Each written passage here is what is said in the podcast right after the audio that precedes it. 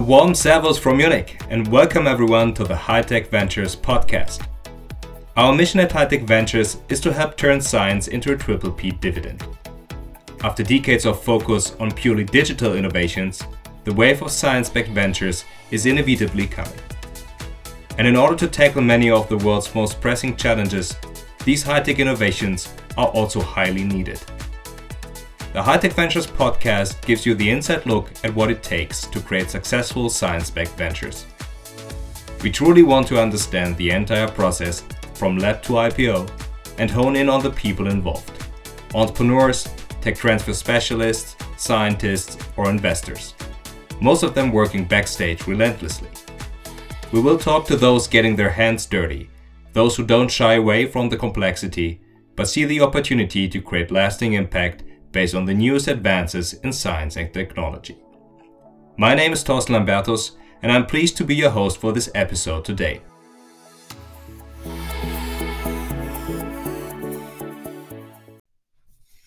Hello, G. Welcome to the High-Tech Ventures podcast. How are you today?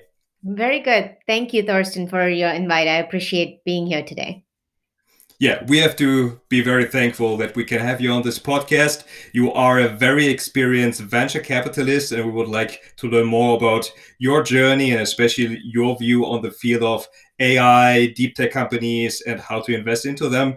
But before we start off with all this content, we would like to understand how come that you turned into a VC and became a VC. Um, what was the origin of all this development?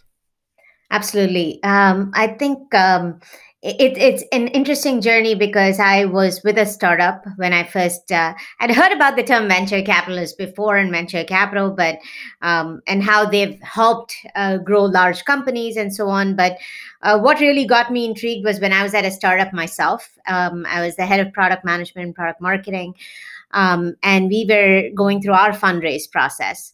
And I found that whole journey fascinating because uh, it's like, who are these people? How do they know the future? I mean, because do they have like a crystal ball? you know, what makes them decide which companies to invest in and which they should stay away from, right?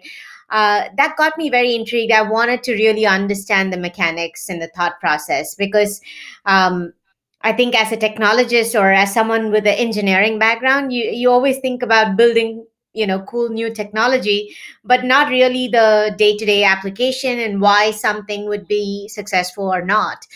Um, as a part of that when the time came and i decided to do my mba um, i ended up joining INSEAD in uh, fontainebleau. And little did i know at that time that uh, the founder of INSEAD was, is known as the father of venture capital george Doriot. And uh, when i joined INSEAD my goal was to learn more about entrepreneurship and uh, venture. So I basically um, interned at 3i in Munich, uh, where in their venture arm, which doesn't exist anymore. Now they are much more on the private equity side. Um, but that was my first foray into venture. I really uh, loved it. I felt like I was constantly meeting people who are way smarter than me. Um, and I was learning a lot from the process. And um, I really wanted to, you know, understand the nuances of investing in early stage startups. So, post my MBA, I actually joined Earlybird Venture Capital, and uh, that started my kind of my lifelong, uh, you know, touch and go. I've always been involved in venture and startups from from that moment on. I think that that curiosity and understanding that venture gives you that glimpse into the future. Uh, I think that kind of uh, got me hooked. Understood. And so the the startup that you were just talking about, where you were part of the fundraising process, were you a co-founder or did you join the startup in an early phase? I joined the startup in a very early phase. I was one of the very early employees. I'd say probably like in the five to ten, you know, category. And unfortunately, we were not successful. A lot of what the VCs predicted actually came came true. I think so. it was an interesting lesson. And as far as I know, you are an electrical engineer by training. So how come that you said, I'm, I'm going to join a startup? What was uh, your motivation? I, I think uh, uh, my very first role after my master's in EE uh, was at Corning, and um, we we were launching a new multi-mode fiber, uh, like a gigabit Ethernet um, product, right? And one of our competitors had already launched um, and i uh, but still i think we saw a level of success.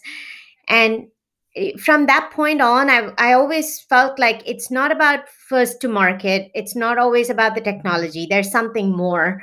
Um, so you can have the next biggest technology innovation that you think but if your customers don't use it you've kind of it's it's at the end of the day a pet project and nothing more.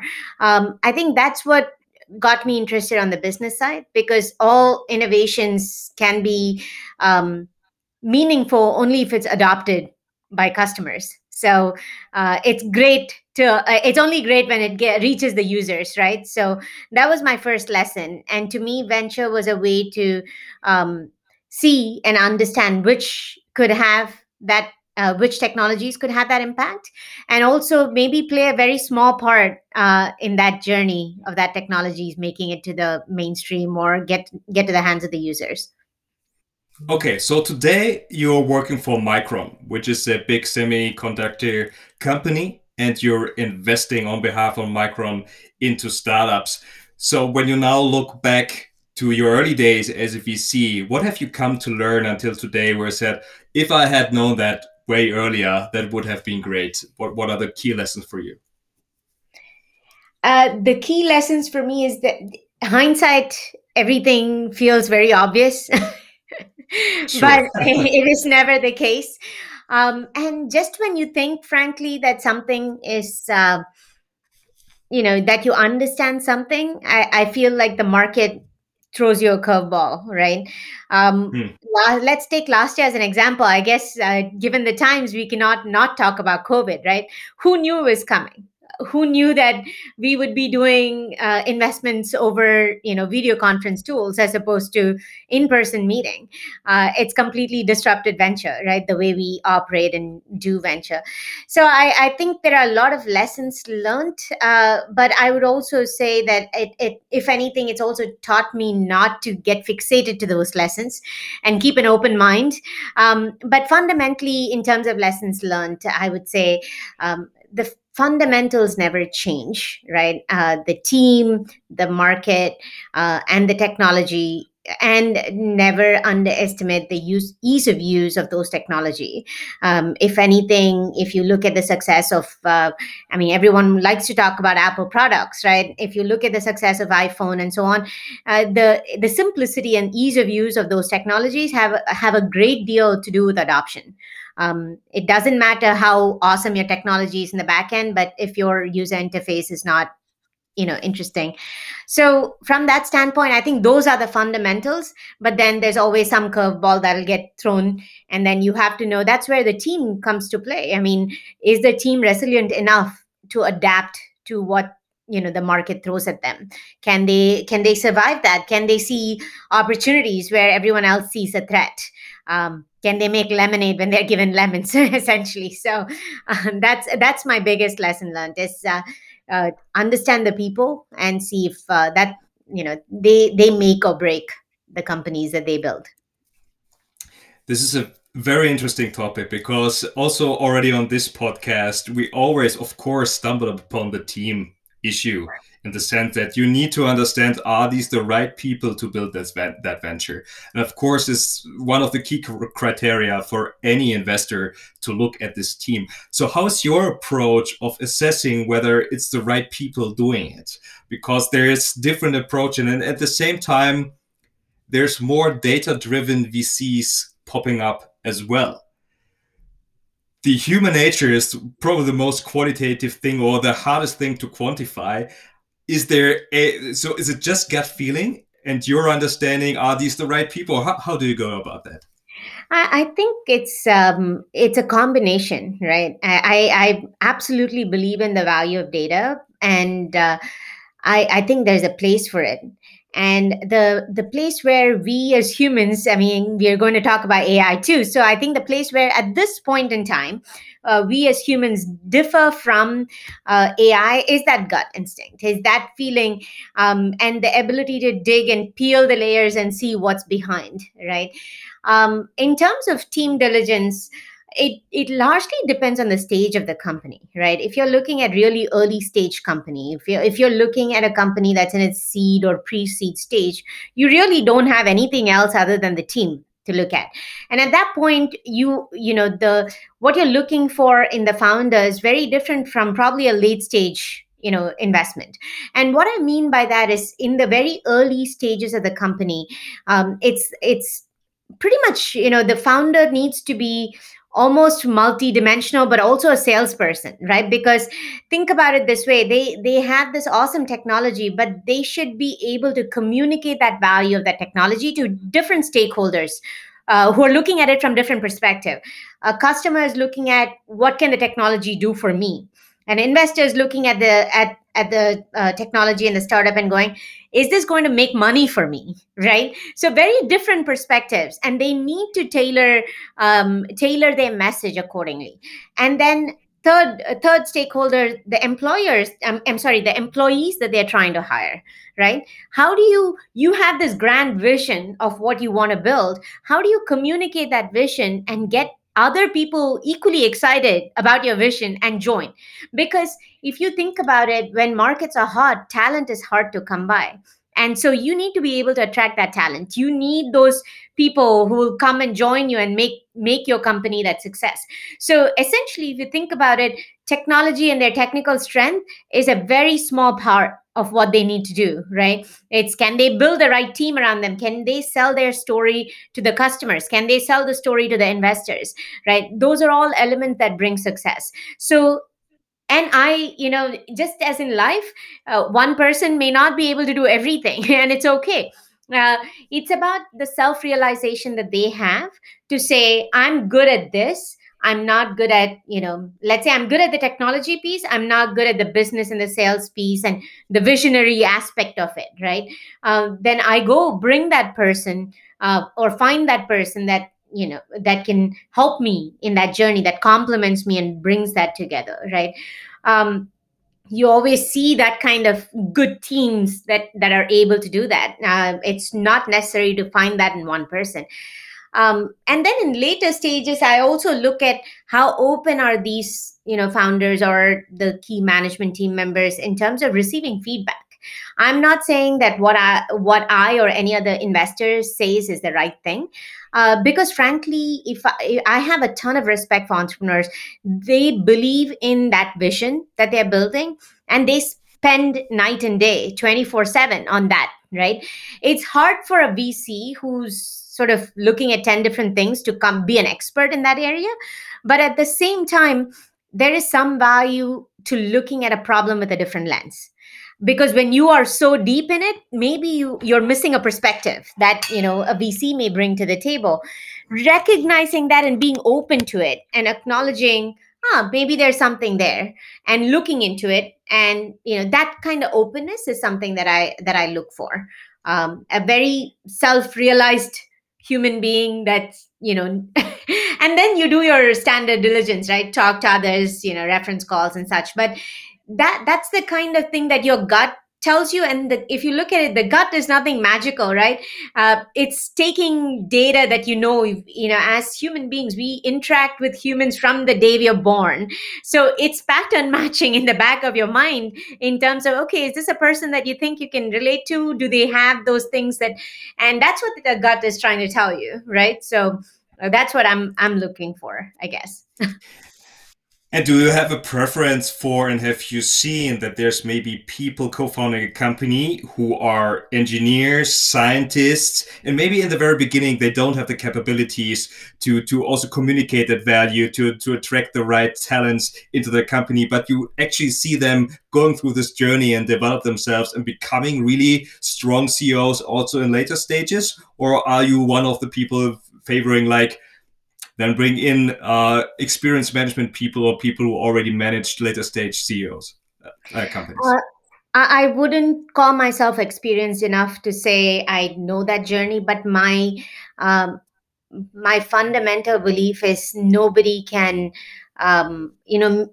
I, I would like to give the founder the you know opportunity and and the benefit of the doubt uh, to grow into their role unless they know as i said if they're very self-aware and say hey i'm good at this. I don't want to do this because sometimes you don't want to put someone in a spot that they're not comfortable with um, then you're losing out on their natural skill set and they're forced into a function that they're not necessarily good at and don't enjoy.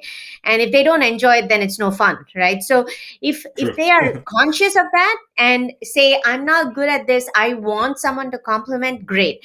Um, but having that founder influence to me is very important because i think no one can communicate the passion uh, for what what they're what they bring to the table even if they're not able to sell to customers or i think in terms of being able to recruit talent right? Uh, at least technical talent because someone will see that passion if they're a technical founder right? And they'll see that te- again recruiting people for different roles also takes skills right? A technical person is not necessarily interested to in the business aspect of the what the founder is building but is this a technical challenge that they want to take on?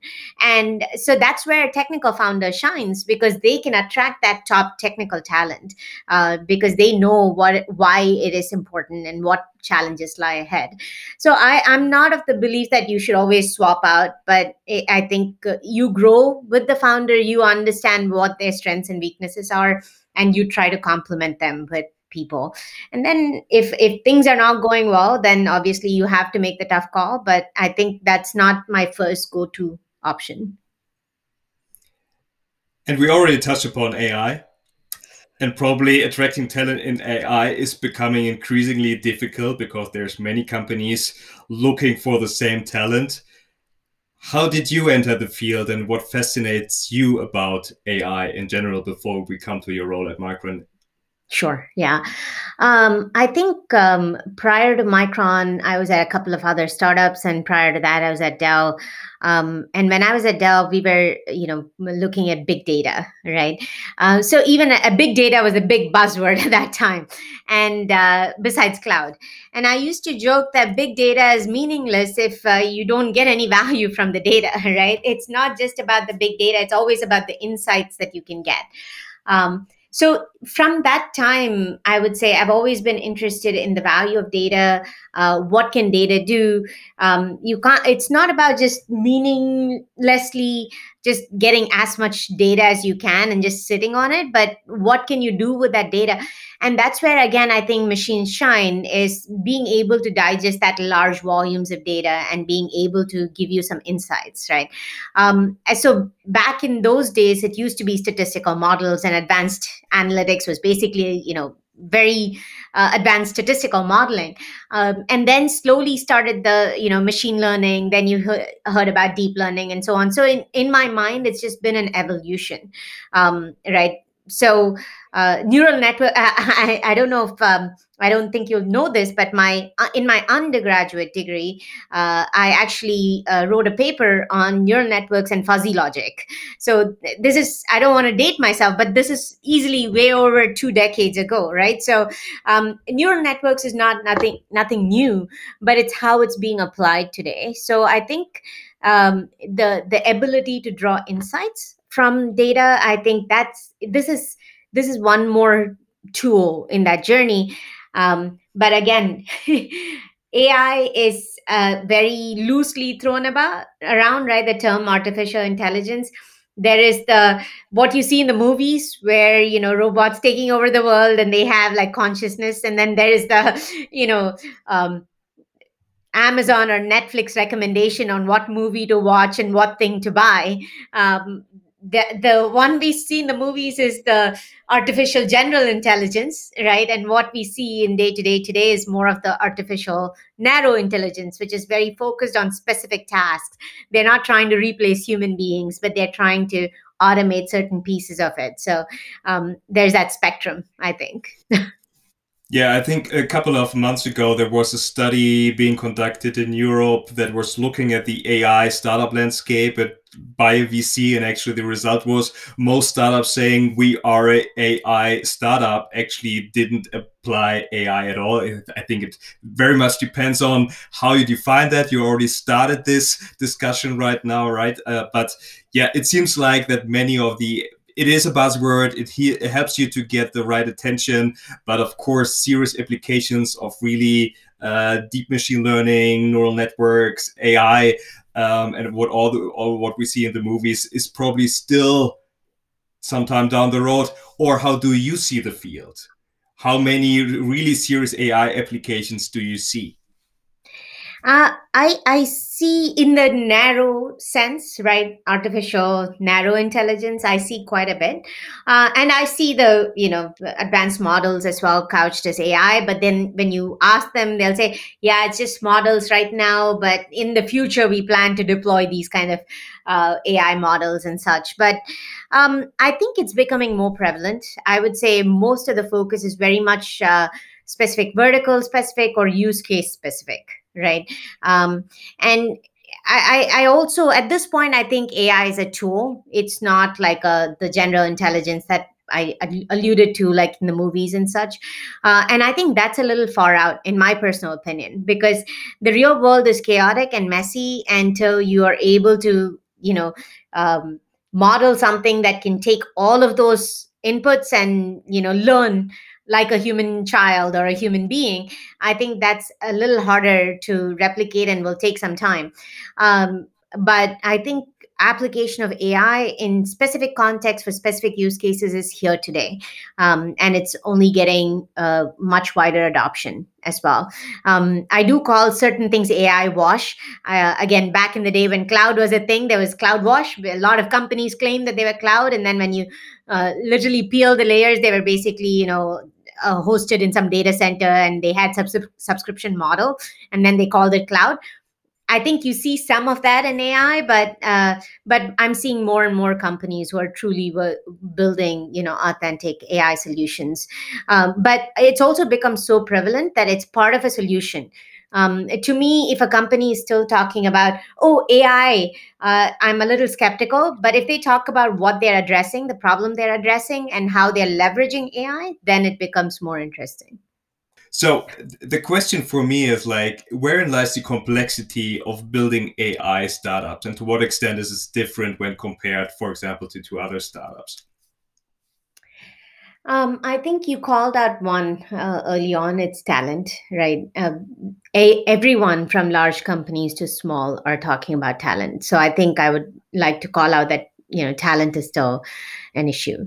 Um, a second is I think um, just getting it more mainstream so going beyond when you look at large enterprises and such getting it beyond just a few data scientists tink- tinkering on few models to actually production scale deployment of machine learning models i think um, that's another uh, burden. And that means and from a startup perspective um, that means how do they uh, create that you know ethos of building and leveraging AI as a tool, right? How are they constantly simplifying the process?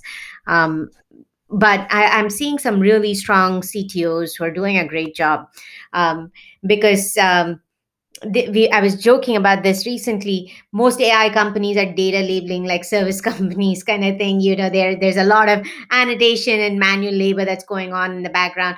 But I'm seeing several of our portfolio companies actually emerge and break through that because that's a scaling problem, right? I mean, if everything needs to be labeled and you need like a ton of manpower to do the labeling and things like that. Um, so I think those are some of the areas um, I would say where there is still some bottleneck um, around it. And then I think uh, also in terms of by um, thinking about the use cases where it's being applied uh, you know and security issues around like how is the customer accessing the data things like that. And then finally um, i have to also talk about sort of the explainability and the importance of um, not having that black box phenomenon right? So a lot of startups may have something cool uh, but um, if their customers want to understand why ai model you know decided a certain outcome. How do i peel the layers and look at you know what was the thought process behind it? Um, as humans i think we are uncomfortable when we are not able to rationalize the thought process right behind something. And i think that'll be another thing that going forward um, will be important that you don't feel like you're sending data into a black box and out comes this magic result right? You want to know why. Um, and that'll become you know that has so many levels of societal impact uh, in terms of unconscious bias or conscious bias even. Um, how do you prevent how do you sort of create opportunities for everybody things like that. Um, and i think that that that would be an important area um, as well. And what role do research organizations play in the AI space? Are they still relevant? Is there a lot of technologies AI based coming out of research organization and are being spun off into companies? I think research organizations are very important because when you think about uh, some of the more technical next generation solutions, right, they come from research organizations. Um, one of my, frankly, my personal concern is um, you you see a lot of professors like leaving and starting startups. Um, on one end i'm very excited about about it but on the other end it makes me wonder what will happen to future talent pool right? If the professors leave if the really good professors leave um, how will and uh, how will the next generation of uh, you know the technologists who is going to teach them and like create that pipeline of uh, you know uh, successful leaders or technology leaders in that specific field uh, that's something that i'm always uh, nervous about when i when i always hear about like some i love it when professors also know that you know we had this conversation around founders before.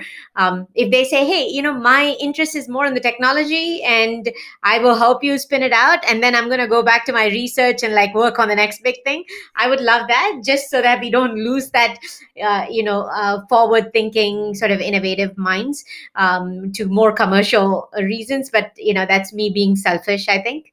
Uh, but yeah I, I think research organizations play a big role. And i think research organizations also have a key role to play in some of the neutrality topics like explainability that i talked about right? Um, most commercial entities that are you know profit oriented um, you know their their intent is not malicious but their intent is at the end of the day de- driving value to their shareholders. So if that's the case they're not necessarily thinking about the ramifications of everything. So this is where i think research organizations can highlight the gaps. They can provide solutions. They can also participate in the open source ecosystem to drive some of the you know um, ethical issues and other open sort of uh, issues that we need to see uh, happen in ai Good to hear that. So there's still a good reason for research organizations to be in the AI game and supporting the ecosystem. Absolutely. Now, let's switch to the corporate side that you are working for. Why did Micron decide to say, as a semiconductor company, we are going to hire someone who is excellent in, at investing into startups and at the same time and an AI, an AI expert? Uh, absolutely. very good question. Micron, uh, I think, is very uh, innovative and understands the need for um, building out the ecosystem, right? So, innovation comes from within, but innovation also comes from around us. And the innovation that comes from around us can have an equal impact on what we are building inside and what we are offering even today in the market. Um, so in uh, late 2018, Micron announced the launch of a $100 million AI fund. Uh, focused on various verticals. The verticals that we are focused on as manufacturing, automotive, healthcare, agriculture, and also core technologies that enable and accelerate the adoption of machine learning and AI. Um, so uh, I'll break it down uh, your question into two sort of uh, answers: why we pick these verticals, and uh, and before I go there, why AI? Because a lot of uh, people have asked me that. Right. I mean, you guys are you know leaders in memory. I mean, DRAM and like storage and NAND and SSDs. Uh, what do you have to do with AI? Why are you doing anything in AI? Do you have a compute, you know, chip or something like that? That comes up a lot. Good um, question. exactly. So when we truly think about we were talking about technology and research organizations and we talked about advanced statistical models to the deep learning uh, deep neural networks and you know the various new other uh, you know convolutional neural networks and other forms of them So when we talk about statistical models, I think compute is more important. But when we talk about deep neural networks, um, memory becomes a key player um, in that. And I'll tell you how. Um, if you think about a deep neural network is basically layers of neural network, and there is uh, there's basic simple compute that's happening. Multiply the weights with the input, then store that. It's basically matrix multiplication and addition, right? But it's happening at each level or layer within that neural network because it's a deep neural network, the more layers that are there. So every time the the you can have the fastest compute, but your weak uh, the weakest link in that is going to be how long it takes for the data to be fetched from memory and then do the compute, send it back, store it, again fetch it.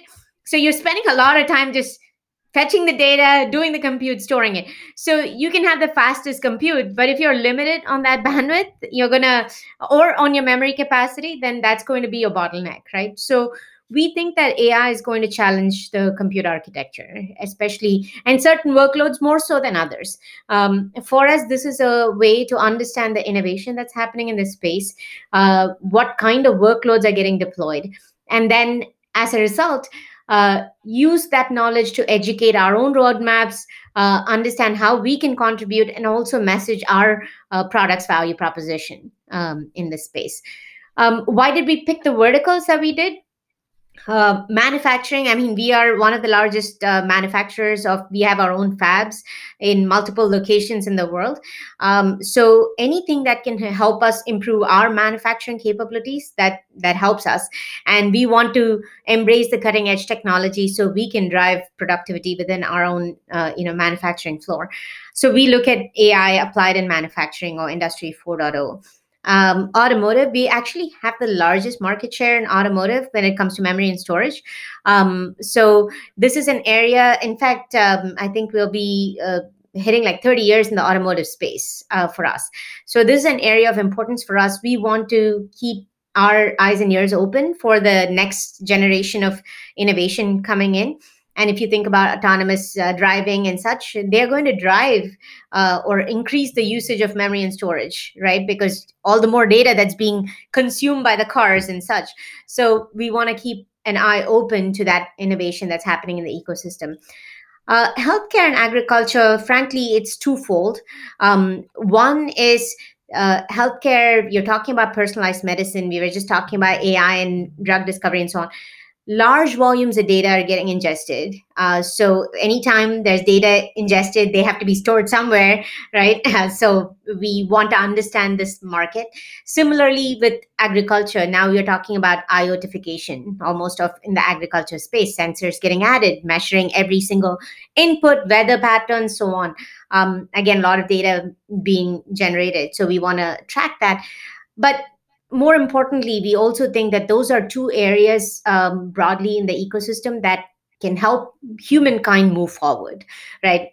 Good, good healthcare and good food is important for everyone, no matter what. Probably. Um, and if we can contribute and uh, support startups that are doing something cutting edge there, then we want to play a role. And then anything in the core technology, as I mentioned, it helps accelerate this uh, this new wave of technology, and we want to support support that. That's kind of our uh, goal and intent, um, I would say. And how does the interaction model look like? How does the corporate Micron benefit from the startups? And also, of course, vice versa. Is it just the money that they receive from you? uh, I would like to think not. so uh, let me. Uh, I expected that. Uh, in terms of the value to Micron, as I said, this uh, we are kind of the windows to the innovation happening ahead, right? Mm-hmm. Um, yeah, as a as a company that's focused on specific market segment, it's very easy to just be very strong innovators in that space. But understanding, sort of uh, taking off the blinders and looking at other areas and how that impacts us. Uh, so we we are that you know window to that innovation. We uh, we do several things from um, organizing events where our leaders our executives get to meet startups thought leaders research organizations various customers sort of come together and talk about what they see. Um, even just the idea of like when we look at a specific segment, AI in a certain space, quantum computing, or things like that, we are able to go back to our executives and give them that exposure uh, of what we are seeing um, in in the in the market. And in some cases, some of the companies that we invest in, like I said, we leverage that technology we become customers of that technology because we think that it can help micron grow and be a better company. And in some cases we partner with some of these uh, companies that we invest in uh, because we think we can do something better jointly together right? Uh, so uh, the last two examples that i gave you those are some of the value add to the startup as well. You know getting micron as a customer um, we are a fortune 500 company 100 billion dollar cap market cap um, I would think that any startup would love to have us as a customer. Uh, so that's a big value. Again, a partner, thought partner. Uh, we are one of the leaders in the semiconductor industry. We can uh, hopefully open doors for our startups in the semiconductor space uh, by working closely with them, maybe doing case studies and such. These are other areas that we can also help. Um, and just uh, giving them access uh, to some of our internal you know r&d fellows. We have um, many smart engineers and sort of scientists within the company uh, potentially giving them access to those kind of thought leaders as well. Um, some of the startups have hardware. They're building hardware but they're not necessarily good at the hardware side. They are uh, good at understanding the use case but the hardware is just a means to you know enable that solution. We understand hardware we can provide insights on the hardware piece. Uh, so those are areas that we try to help and assist the uh, startups that we invest in. Understood, and I think it's pretty clear that there are mutual benefits for, for both parties involved. But what what are the kind of pitfalls that you sometimes see where it's where where is it becoming difficult to really generate the value that you just were talking about?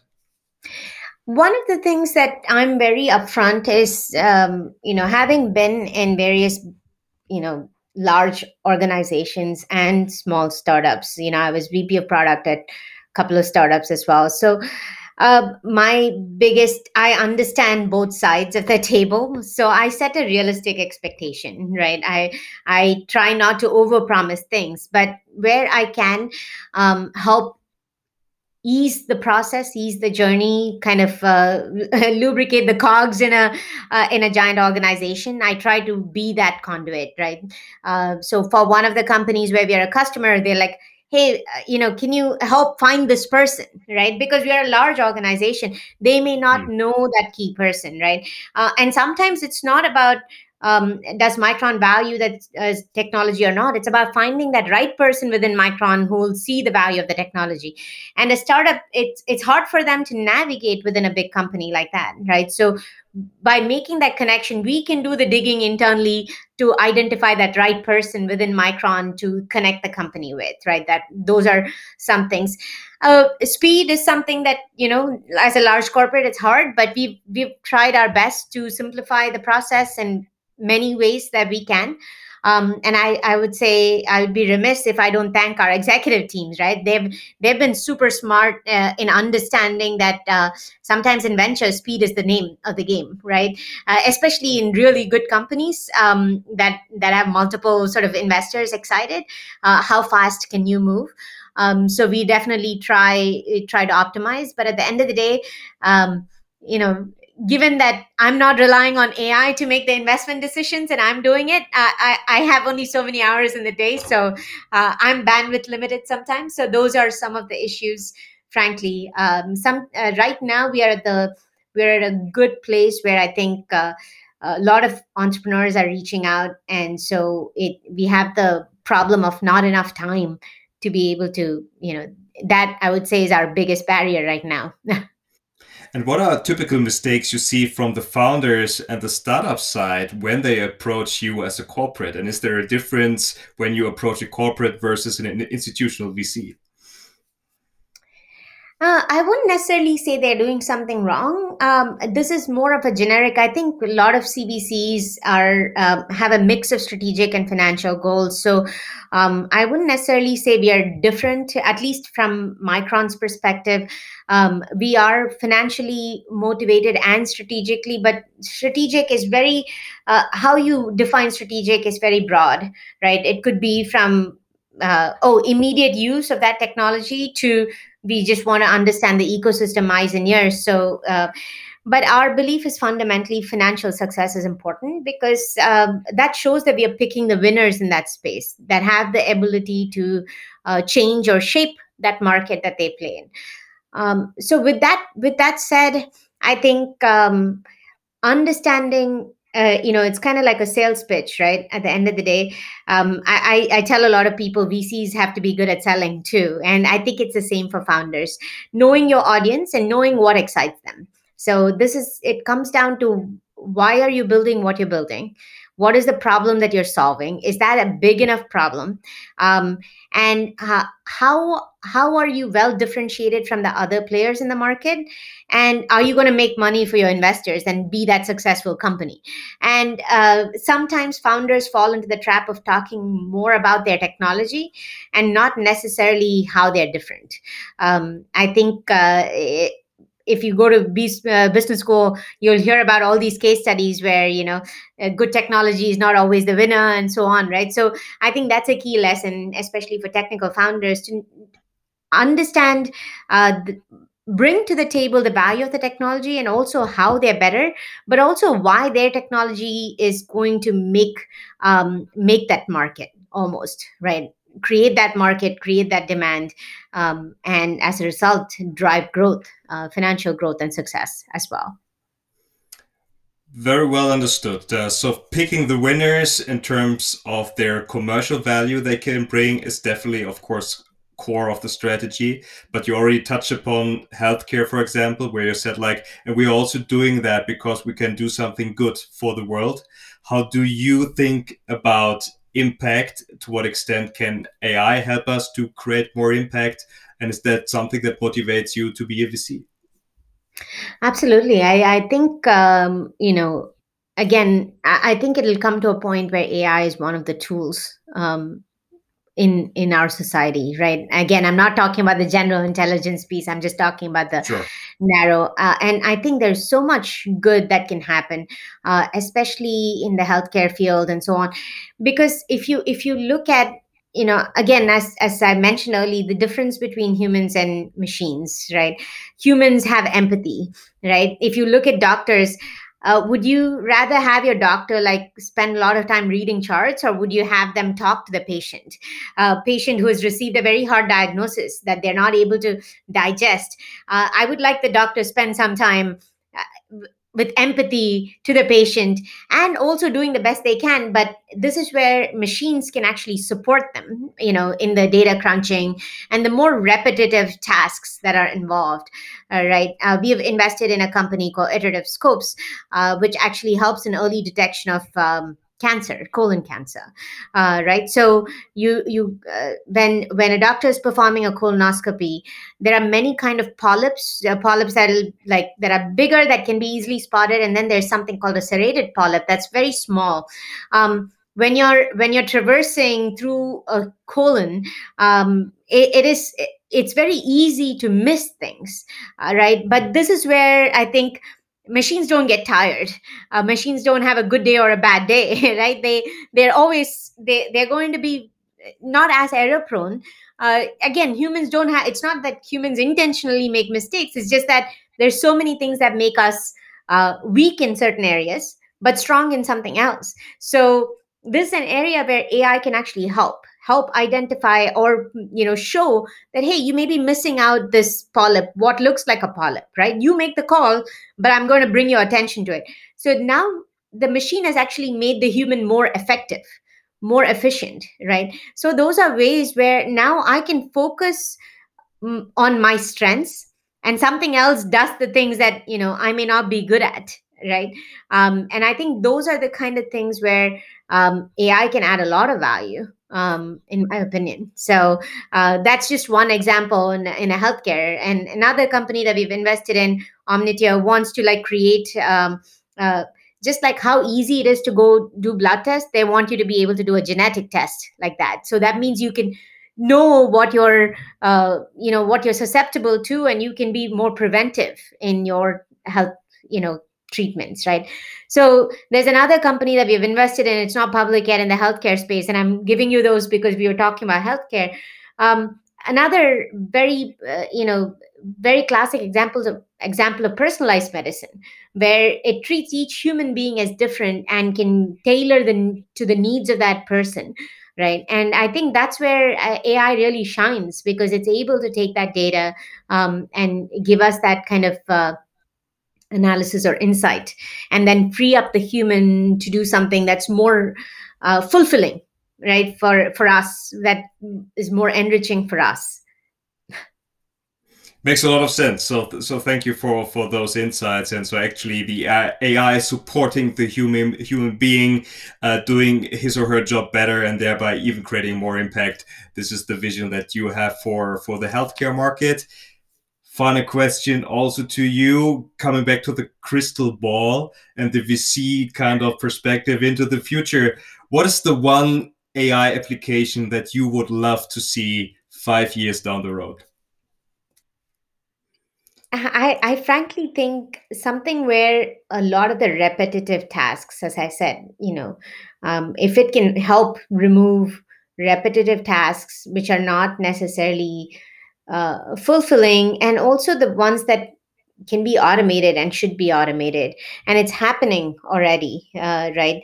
Um, where can we leverage humans in sort of um, and ai or intelligence from machines to do things collaboratively? Uh, areas like we talked about earlier about ai and drug discovery. I mean uh, finding a molecule um, that can you know be leveraged for certain drugs or drug repurposing is another area that i'm hearing is very hard to do because um, you need to know how it can be applied.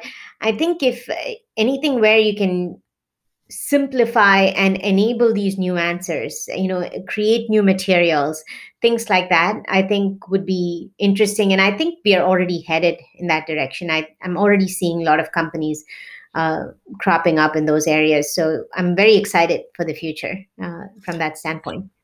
So rather than the one application, you feel more like this widespread of adoption of AI in different fields as this backup for the human being. This is what you really would like to see uh, yeah am I, am I looking for uh, myself to be replaced by ai no not really. There, there are certain things where um, you know i you do you you know we've talked right? Oh i wish there was a clone. I could clone myself to do something. But mm. if you really what you're asking is not um, an exact replica of yourself but you want to take away the repetitive tasks so you have the freedom and the time to focus on the more creative endeavors right? Um, that you you shine that you're able to spend your brain power thinking about that next vision and future. Um, and you know entering numbers in an excel spreadsheet don't qualify as that you know creative thinking. Maybe that's something that human you know machines can do a really good job of right? Uh, so um, that that's which brings my- me which brings me to a second final question. Do you really think ai will at some point replace the venture capitalist um, it's a great question. I, I, I think it's a combination. I do think that data driven decisions, you're already seeing yes. a lot of startups embrace that. I think the reason why it's not more widespread is because a lot of the companies that you interact with, startups, right, um, they are private data. You don't have, there is no single data source uh, that can, you know, absorb all of this you know private information that that can not only tell you you know there are companies that have whole pitch decks. Maybe they can do nlp on those pitch decks. But what they miss is the success of that company right? A lot of companies they, they'd have a pitch deck but you don't know what happened right? So being able to collate all of that maybe in the future there'll be that platform that's able to collate all the pitch decks that are in one platform to all the you know market data around like exits and fundraisers and another and be able to but i think uh, unfortunately we're not there yet. And some of that data is still in the human's mind right? Like multiple human beings who know what happened in their portfolio you know in their success and failures. And there's a lot to be learned from the failures not just the successes right? Um, and those are the data that's hard to come by. Uh, so you know there's there's so many startups being you know created um, and not everyone becomes the next facebook or the amazon or the google right? Only a few do. Um, so uh, you may end up having that bias towards those companies. You may say oh it's like you know pointing to a few examples as opposed to a more generalized set that also looks at the failures and able to. And i think that's where it's going to be hard getting access to that data to create those models yeah, and probably it would get very boring if we could actually predict by using AI who is going to be the winners, right? Because and then also, no, I think the the drawback of that, Thorsten, I think is we are foolish beings at the end of the day we are very uh, we we chase after what makes us happy right and a lot of times something that catches my fancy that i think is going to be the next thing that we as a society need not everyone will agree to that right? But if there is a magic formula for this is why this company is going to be successful then those crazy out there ideas may never happen because they're going to plug their idea into the system and then they'll say no this won't be successful so i'm not going to do it. When in reality uh, that could have a big impact on humankind. So i think uh, i think you lose all those crazy ideas if if everything becomes so automated Absolutely, and that's the very nature of innovation that it is, that it is different, and that you are going beyond the status quo, and is also why venture capitalists venture capital exists, so that you actually invest into those companies and in some crazy ideas, and you shape the future by investing into something where many people say like, why would you invest into that? That doesn't make sense. Turns out, 10 years later, it's the next unicorn. So, well, uh, whether at any point a machine will be able to predict that or to calculate that or however we want to call it to be seen but i think we are both both excited to to see this development and uh, let's let's see where it takes us. Absolutely and that's where I, I have to say hats off to the researchers and the founders for playing in that cutting edge space and the founders for you know putting up with the vcs uh, saying no to them you know and just waiting for that one vc to say yes to them right? Uh, it takes a lot of patience and perseverance. So uh, very much appreciative of the entrepreneurs and the researchers who are pushing us you know uh, keeping us moving in the next uh, to the next generation. So. Absolutely. Gee and i appreciated your time. Thank you very much. It was a lovely chat. I enjoyed the conversation. Um, thank you very much for also putting all your effort into this AI field, and we will both observe what's coming next. And um, yeah, and I'm, I'm observing what you're going to invest in in the future. Thanks, Thorsten. Thanks for your time. Really pleasure talking to you today. And, Enjoy your day. Uh, good Bye night.